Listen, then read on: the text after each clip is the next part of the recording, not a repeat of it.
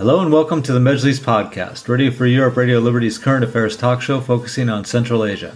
I'm Bruce Pannier, host of the Majlis and author of the weekly Central Asia In Focus newsletter. At the start of January 2022, peaceful protests started that swept across Kazakhstan.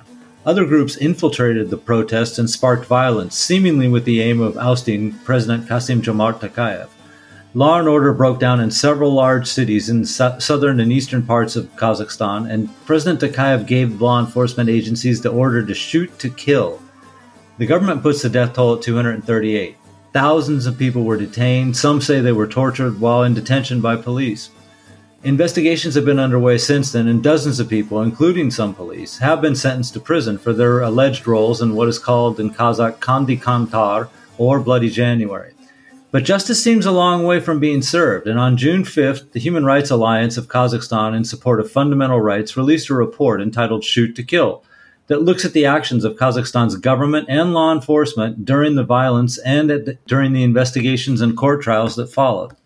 To discuss all this, I am joined by Tatiana Chernobil, Almaty based human rights lawyer, member of Documentation Center of Human Rights Alliance for Fundamental Freedom, that was established after the events in January 2022 and a member of the coalition of NGOs of Kazakhstan Against Torture. Mihra Rittmann, who has spent many years in Central Asia and is the senior Central Asia researcher for on Kazakhstan and Uzbekistan for Human Rights Watch. Yevgeny Zhovtis, veteran rights activist from Kazakhstan and director of the Kazakhstan International Bureau for Human Rights and Rule of Law.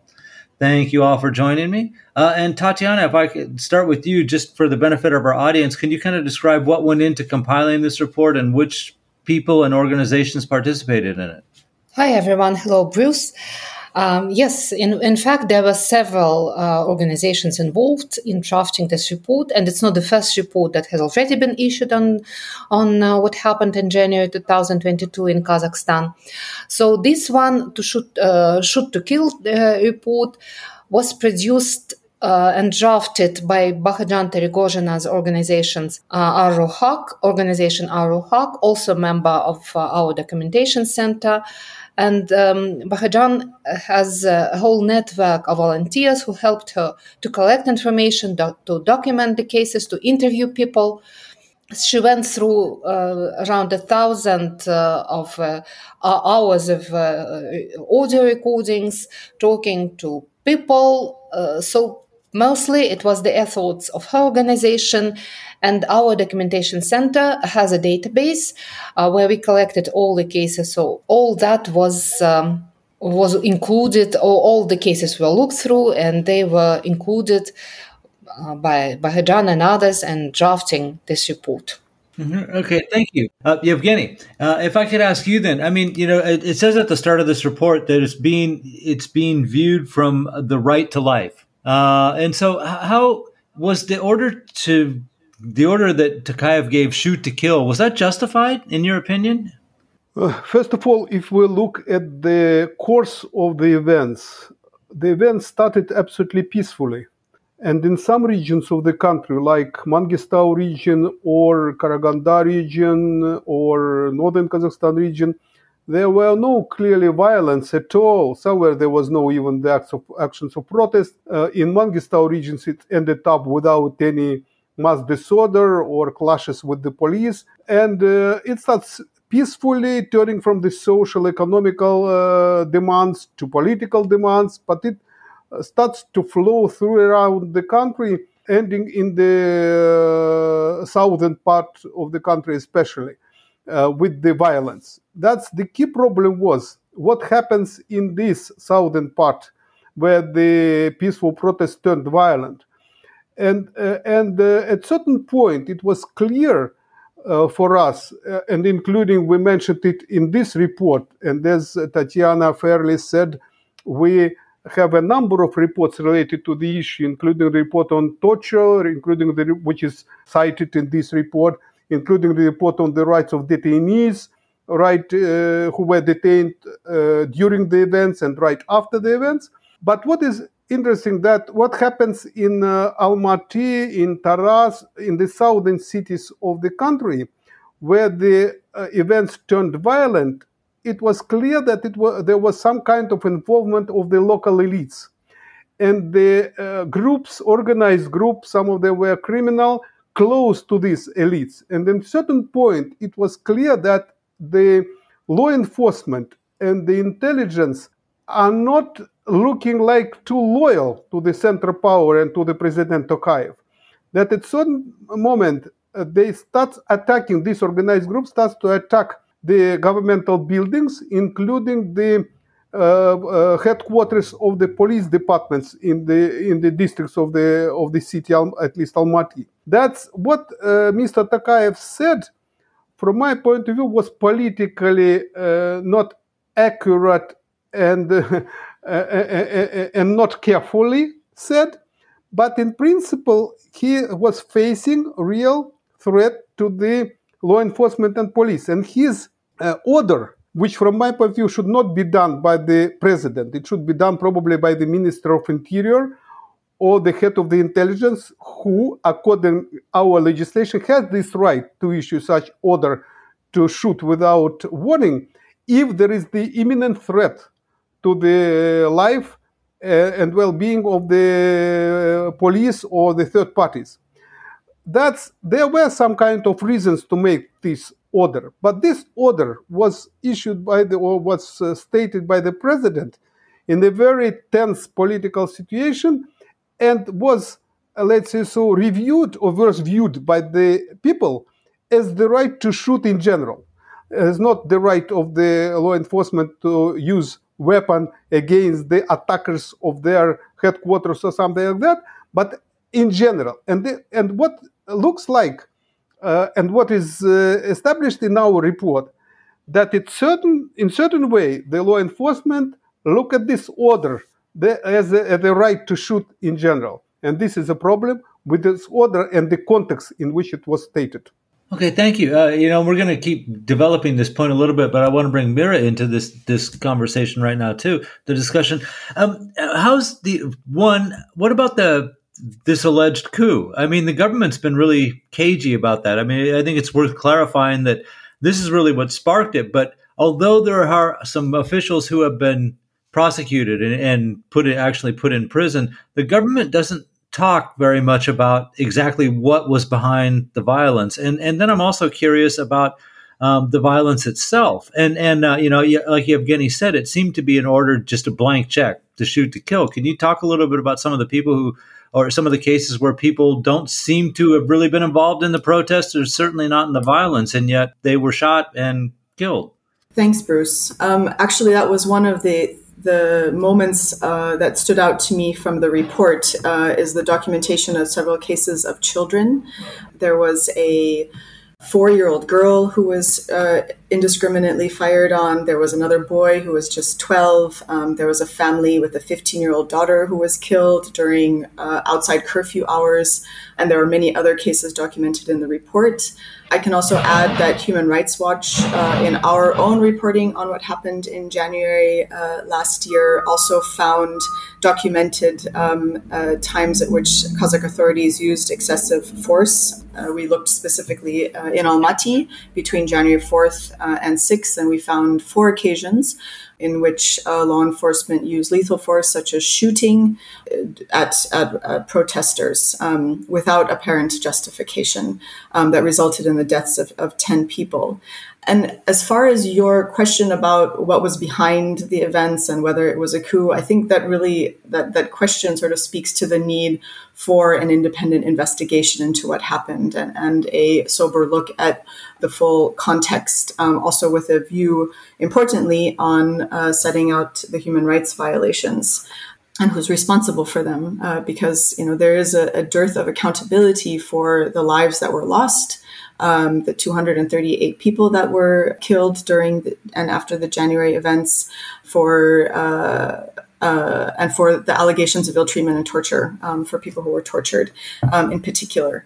Uh, and that, you know, that a year and a half on now, we're here uh, already in June uh, 2023. And, you know, despite some of these cases that have moved into court, um, there is a very real question uh, that uh, stands before the Kazakh government about accountability for what happened and the and the massive loss of life.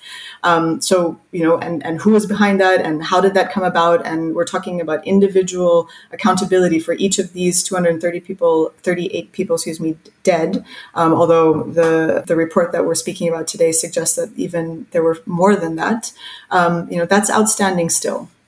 Okay, thank you. And Tatiana, I'd like to ask you to, to speak on the same point. I mean, what have you seen of the investigations into into who's responsible for killings of, of what appear to be uh, innocent bystanders? You know, just civilians that happen to be in the wrong place at the wrong time.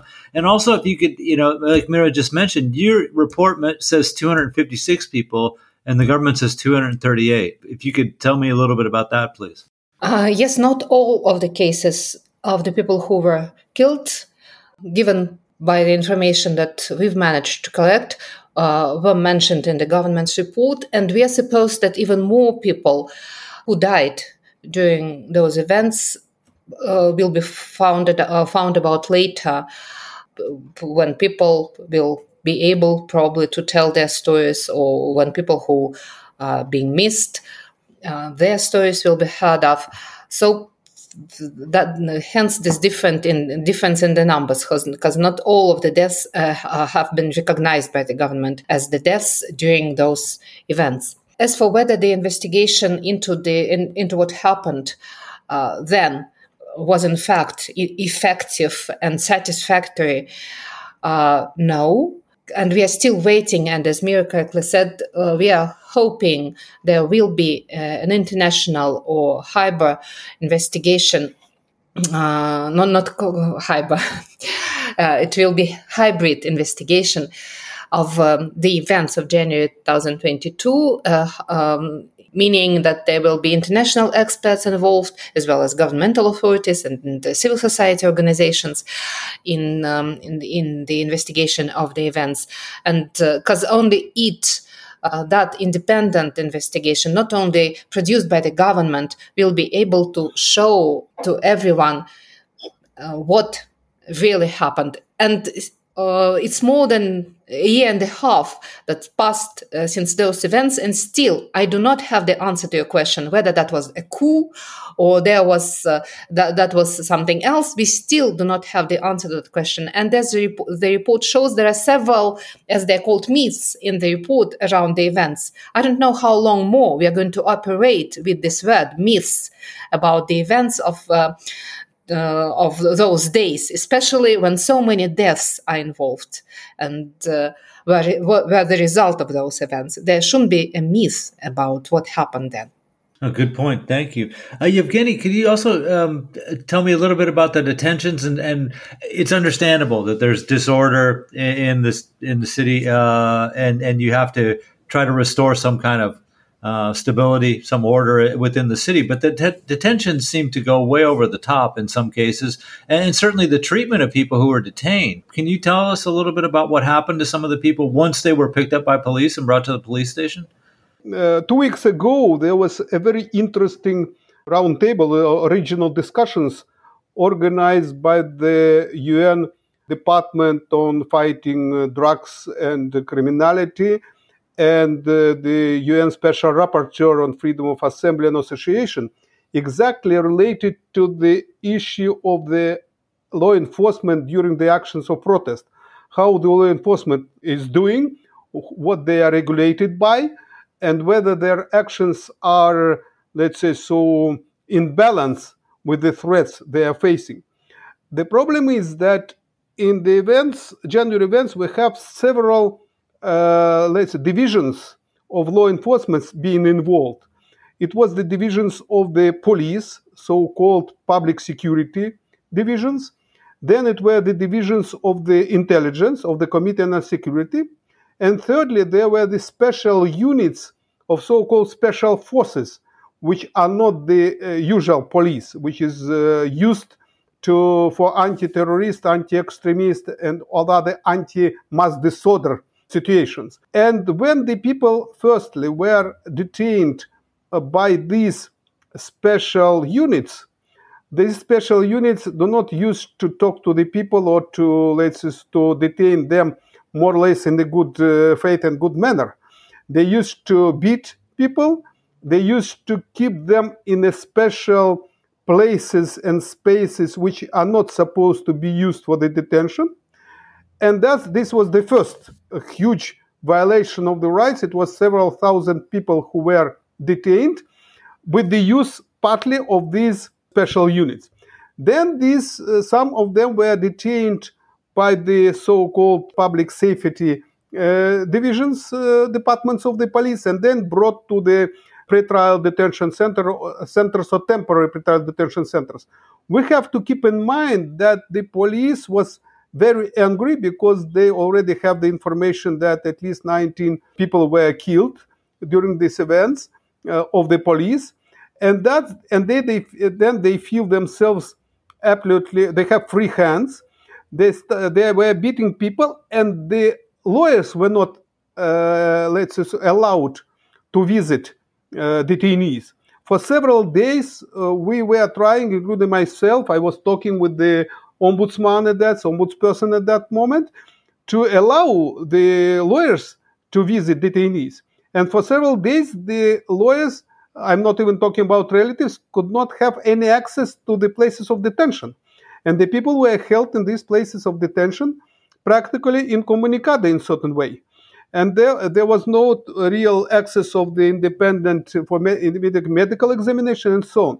That's in general, the whole situation was practically uh, total lawlessness. And we exactly pointed out in our another report exactly related on this uh, situation of detainees. Can I jump in just to echo that uh, our research uh, at the time last January in the aftermath of the, the events um, echoes uh, exactly what Yevgeny Alexandrovich was speaking about that people were arbitrarily detained for allegedly violating Kazakhstan's peaceful assembly law. Um, they were held uh, for you know up to days without charge. They had their phones taken from them. They were denied access to counsel of their choosing. They were you know lawyers talked to us about how difficult it was. They were running around from detention center to detention center trying to access their clients and couldn't, or in the rare occasion that they could, they have to go through multiple checkpoints to get to their client. There's also the issue of, of detainees being denied access to medical treatment. So we documented four cases in which uh, you know security forces forcibly removed injured protesters from hosp- from hospitals uh, for interrogation and and beat them. And then of course on top of all of those violations, the, the sort of a spate of, of human rights violations that, that were documented. Um, there's also then the allegations of ill treatment and torture that that came out, and it wasn't just beatings. You know, it was suffocation. It was the use of electric shocks. Um, in Taldykorgan, there's quite the high-profile case of, of policemen that are on trial, that were on trial, subsequently convicted for using irons. I mean, really horrific methods of torture as well. Um, so I, I, I, just wanted to concur with with Evgeny Alexandrovich in saying that it was a period in which there was a breakdown of law and order um, in and how the how uh, Kazakhstan's law enforcement responded to the events. Uh, let me ask you, Miros, um, has there been? I know there's been a lot of complaints. So there's a lot of parents uh, that are saying that, that, my dead son was not involved with these groups. A lot of people coming forward and saying I was tortured. Uh, I want justice. I mean, how, how is that resonating at all? The, are the Kazakh authorities taking this seriously? Um, they're not denying allegations outright. Um, they the government has admitted that six people died in detention as a result of torture. Um, law some law enforcement officers, police officers, have actually been put on trial for uh, on charges of torture. But you know this is just so so I you know I want to I want to acknowledge the difference between these you know these good steps. Um, and you know the, what we observed in the aftermath of the Zhanaozen events uh, many years ago, where there was a, a denial of um, any kind of torture, despite very credible documentation of, of torture.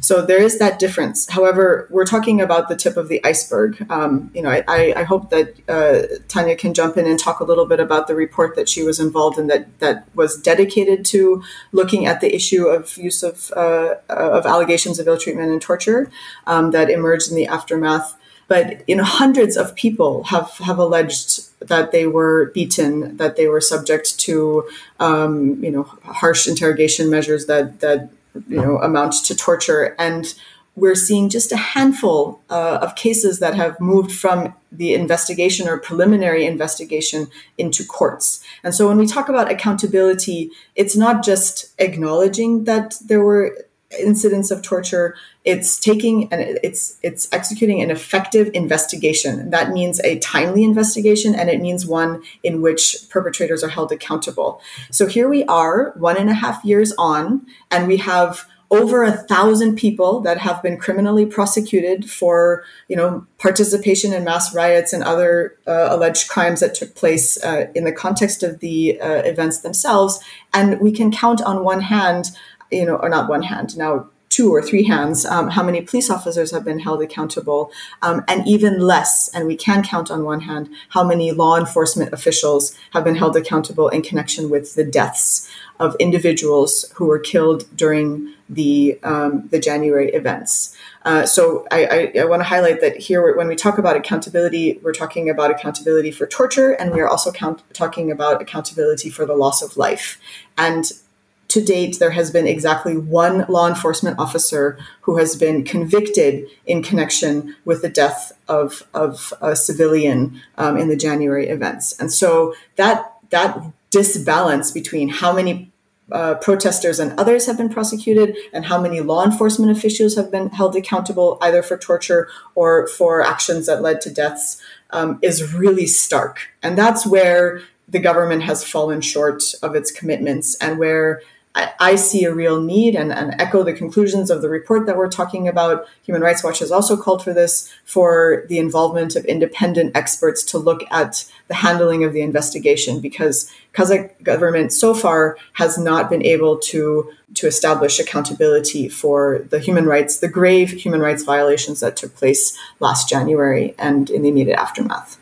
Okay, thanks. Uh, and Tatiana, I'll bring you in just a second, but uh, I just wanted to remind our listeners that uh, I'm here today with Mihra Rittmann, Senior Central Asia Researcher on Kazakhstan and Uzbekistan for Human Rights Watch, Yevgeny Zhovtis, Director of Kazakhstan International Bureau for Human Rights and Rule of Law, and Tatiana Chernobil, a human rights lawyer from Almaty who's working with the Coalition Against Torture, a non governmental organization. And we're talking about the recent report, Shoot to Kill, about the role of Kazakhstan's government and law enforcement during the violence in 20, January 2022 and the investigations and court trials that have followed. Uh, Tatiana, please, um, you know, tell us what, you know, you know the, the process, the detentions, uh, you know, the, the investigations, uh, people that are saying that they're, they're innocent and they were wrongly picked up or their, their relatives were killed and they weren't, shouldn't have been, they weren't even involved.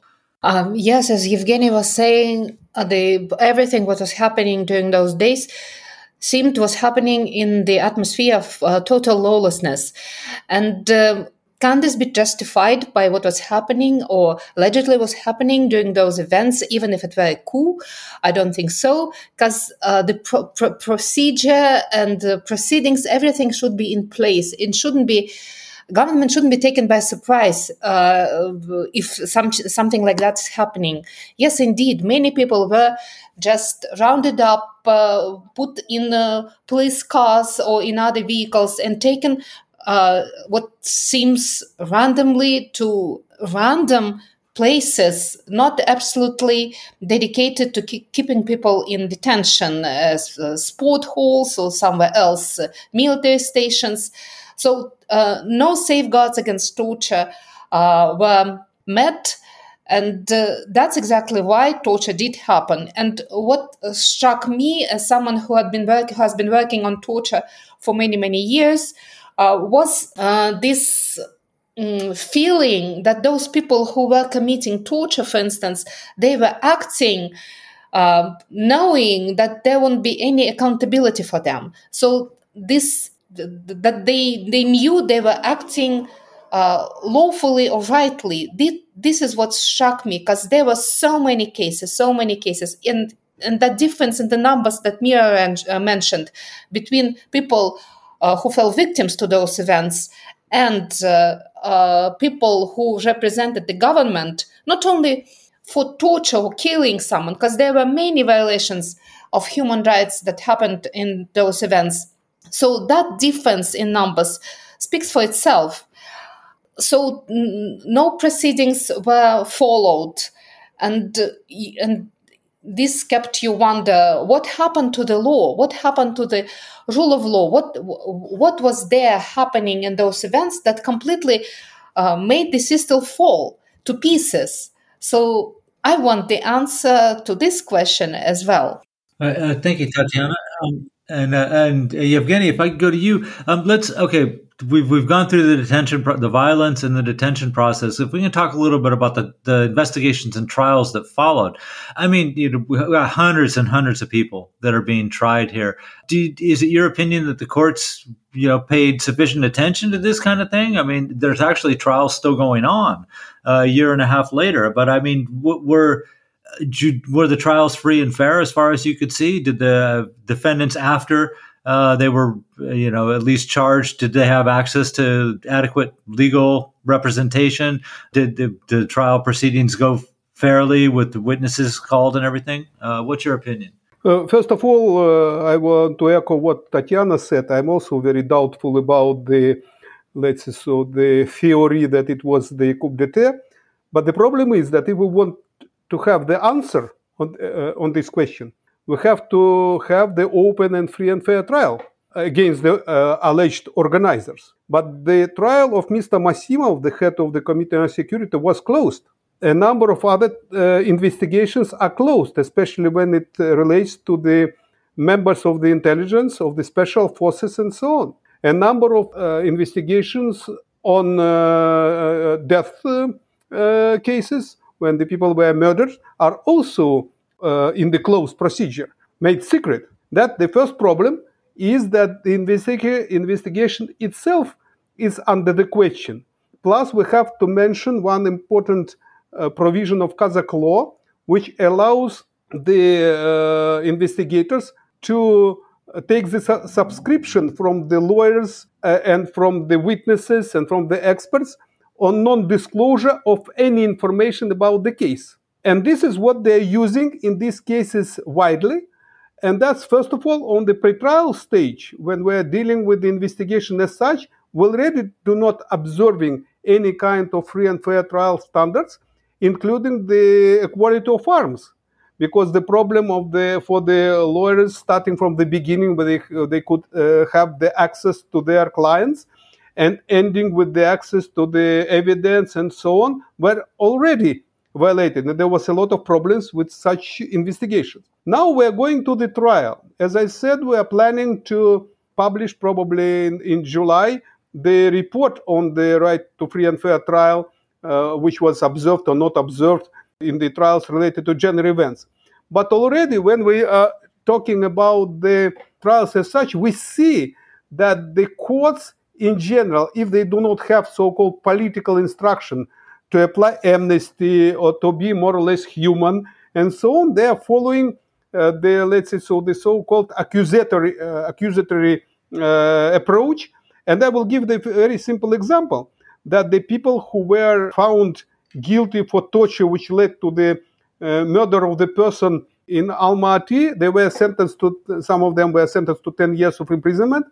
And at the same time, in another city of uh, Kazakhstan, the, the uh, protester who was accused of at, uh, hurting two policemen with, with the car, where the policemen do not suffer any uh, kind of injuries. He was sentenced, if I'm not wrong, to 18 years of imprisonment. We see inequality even in sentencing.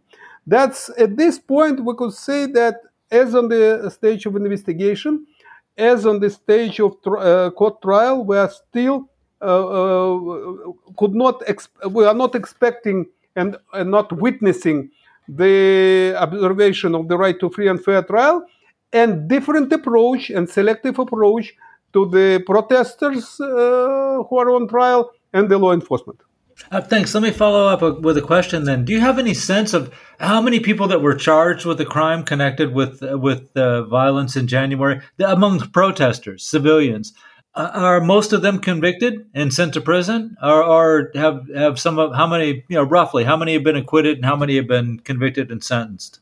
It's very difficult to say about the figures. First of all, I could say you that what related to the uh, let's to any kind of theft or uh, attacks on the shops and so on, the authorities tried to go in a more or less moderate manner, and uh, most of them were not sentenced to uh, imprisonment. They were the alternative sanctions were used in probably 90% of cases. What relates to the those who were involved in the violent actions, there is also the authorities uh, last year declared the amnesty, and they start to use the amnesty in uh, certain cases. In last trials, only two people were sentenced to imprisonment out of probably, uh, if I'm not wrong, 10, and date where either amnesty was used in their cases or they received the alternative sentences, not imprisonment. That in general, not so many people, uh, the, the, authorities tried to, to, to keep some kind of uh, sensible approach to, to, to, look at the situation, not, not to irritate the public because it's already the huge tragedy. But at the same time, I could not. I, I think that uh, the figures like about 1,000 probably was tried in that or another way in this in the January events. I could not say that probably around at this point I could not say that several dozens probably were sentenced to imprisonment, but we have to check because as I said you we are still collecting information on monitoring of the trials which were executing uh, together uh, jointly with our partners. But in general, as I said already, there is clear uh, let's say not equal approach to the protesters and to the law enforcement because law enforcement all re- are already the subjects of the same amnesty as the protesters. Okay, thanks. Um, you know, Mihra, I'd like to give you a chance to follow up on that a little bit too. Are there two different systems of justice being meted out here? I mean, uh, you know, one for the protesters and another for law enforcement?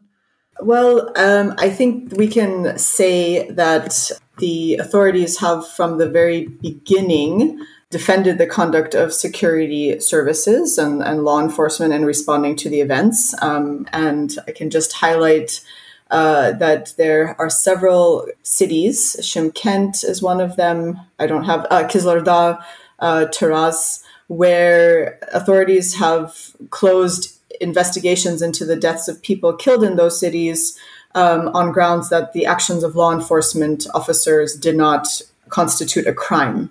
And so you know, that really suggests to me, to us at Human Rights Watch, that you know there's a disregard and, and somewhat to some extent a contempt for justice um, in in looking at the deaths of protesters compared to the role or the actions of law enforcement. And as we've seen in, in terms of numbers that we're aware of, that there is a there is a very uh, sort of skewed or disproportionate. Uh, it's not not disproportionate, but that many many protesters have been prosecuted, whereas law law enforcement um, that has been held accountable are are very few in number. And so, yes, I, I think that that indeed uh, the Kazakh government has not set out to effectively investigate and hold accountable uh, law enforcement at the multiples, you know, levels from those that were perpetrating torture against protesters and detention, all the way up to you know uh, higher sort of senior officials who may not have been directly involved in violence but were responsible for giving commands. That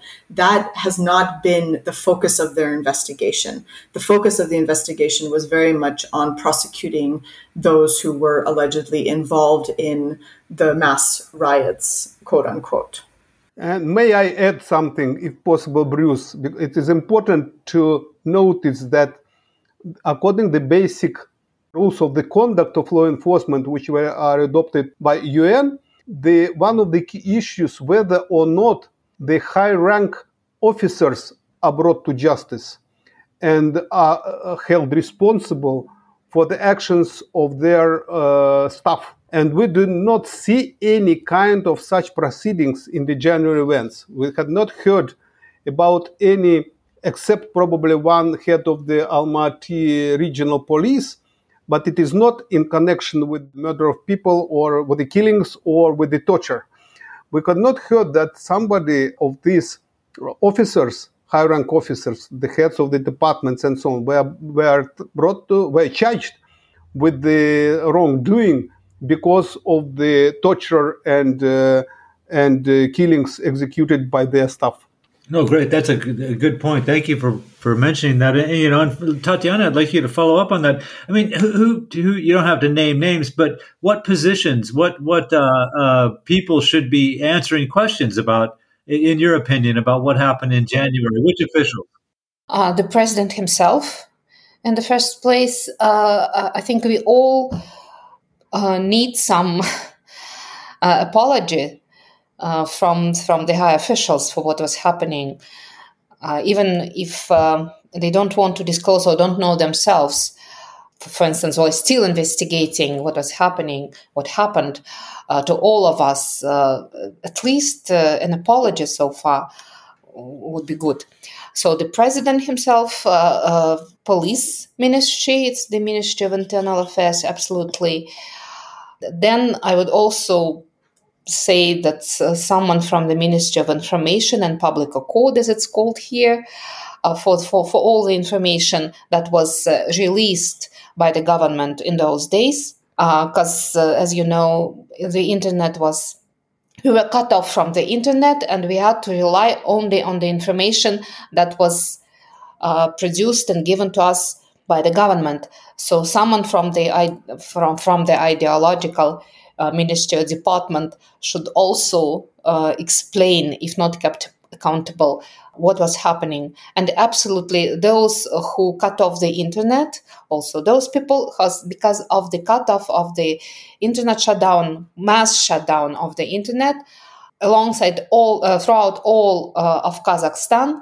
So uh, there were many violations of human rights that happened, and uh, I mean not only to to the detriment of the people who um, suffered or who fell victims to the events, but uh, casualties of that internet shutdown, so-called. For instance, for instance, people with disabilities who relied on the internet or uh, on delivery of some of the goods over the services that you uh, access by by the internet. So they were absolutely cut off that uh, opportunity. So there were many cases documented by us uh, about that. So that Ministry of um, Digitalization and um, uh, Information, and um, uh, the military also Ministry, Ministry of um, Defense. I think those guys, and probably also the human rights uh, ombuds, ombudswoman. It was an ombudswoman then. Now it's an ombudsman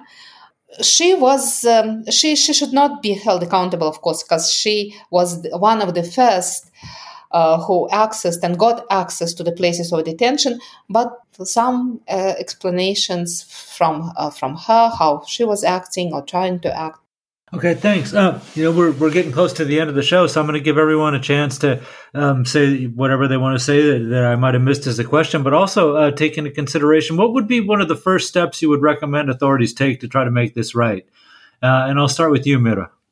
Well, I have two things to say about that. One um, would be to engage with the contents of this report that was the subject of our discussion today. There are concrete questions that were posed by civil society involved in the drafting of that report to which they didn't get a response um, even though they had reached out to, to government ministries asking those questions.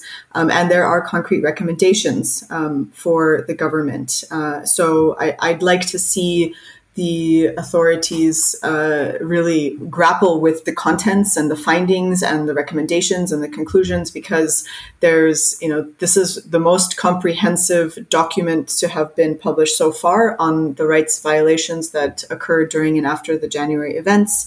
Um, and I think the government owes it to its citizens and its and civil society that has t- painstakingly put this together to engage with it. And then, in answer to the question about what uh, the government can do, I think at this stage it, it's it's it would do a lot um, to show good faith in terms of accountability for what happened to invite uh, international independent experts, non Kazakh government officials to work with Kazakh government in uh, investigating what happened in January and, and taking stock of the human rights violations that occurred uh, to come up with a, a report uh, of some sort that that really sets out what happened, the violations that occurred, and and the steps forward. Um, and that's you know I, there's a lot of distrust of how the Kazakh government has handled uh, both its response to the violence uh, and the events in January itself, but also the investigations that followed. And so I think that, you know, this is, we've heard over and over again calls for um, an effective, independent, impartial investigation, and, and it's not too late to do that. Um, you know, the, people are still looking for justice for their loved ones, and that would be a very meaningful step that the government, the Kazakh government, could take today, tomorrow, to start uh, to address the need for accountability for what happened so that it doesn't happen again. Okay, thank you. Evgeny? First of all, I think that we have to learn lessons. We are still following the same mistakes which were done after the uh, events of 1986 in Almaty, 2011 in Zhanaozen, and now 2022 all around the country. This is a problem that uh, we still do not have. In in in uh, 2011, there was no even any kind of commission or investigation commission or inquiry commission which was created. There was the commission on 1986 Almaty events, which was organized by but after the Soviet Union collapsed. And uh, and now again, we do not have any even internal national commission. Look at the parliament. This is another issue in 2011, in 2023, it looks like we do not have, we really do not have a, separa- real separation of powers, real system of checks and balances, a real role of the parliament as the representative body. Because from my point of view, uh, when the event started, immediately the parliamentary commission should be established and should start the investigation its own. We have investigation by the police, or by the prosecutor's offices, police and Committee of Security, but not investigation in general, not the criminal investigation, but the investigation, the analysis of the whole situation, which was not done by the parliament, and the parliament held hearings only early this year where the general prosecutor reported about the events. That's, there is a lot of problems which, from my point of view, arises out of the political system of the lack of the rule of law in a sense, in a democratic sense, in the lack of the uh, uh, independent, let's say so, independent uh, political opposition, lack of independent media, and so on. It's the political issues. It's not only the problems of the law, of the reaction of the government. It's to a certain extent, from my point of view, reflects the consolidated authoritarian regime in power and this is a problem. But anyway, we have to keep them accountable, have to call for the international investigation, do what we're trying to do, collecting information and trying to disseminate it. This is what we can and what we have to call on anytime we can. Okay, thank you, Evgeny. And Tatiana, you get the last word. Thank you for, for, for, the, for this discussion. I think what the government owes us is uh, the truth they should acknowledge the facts, they should uh, acknowledge uh, the truth and face this truth bravely and share share this with us until uh, we discuss that openly uh, at a round table, so to speak, the government and the public. There won't be no reconciliation because you know those commissions international commissions that uh, are set up in different parts of the world where conflicts happen truth and reconciliation they're called. So we won't be able to approach a reconciliation stage until we know the truth. Uh, uh, but so far as we have those cases classified so far the, as the government distrust the public uh, we we will never be able to approach this reconciliation stage. So, yeah, I think we should know the truth. We deserve to know the truth. Okay, thank you. Uh, you know, obviously a, a, huge topic, and I'd like to remind our listeners too that you can find this report at uh, one of the places you can find this report is uh, at Yevgeny's organization, and, and that is bureau.kz. And the report is called Staralatsna Porazhenie in Russian. They also have it available in Kazakh. I'd like to thank Yevgeny, Tatiana, and Mihra for being my guest today on the program. And a big thank you, as always, to Nathan Shoemaker, our Majlis podcast producer in Washington, D.C. And a reminder you can subscribe to the Majlis podcast or the Central Asia Focus newsletter by visiting Radio Free Europe, Radio Liberty's website at rferl.org. Thank you very much, and we'll be back next week. Bye bye.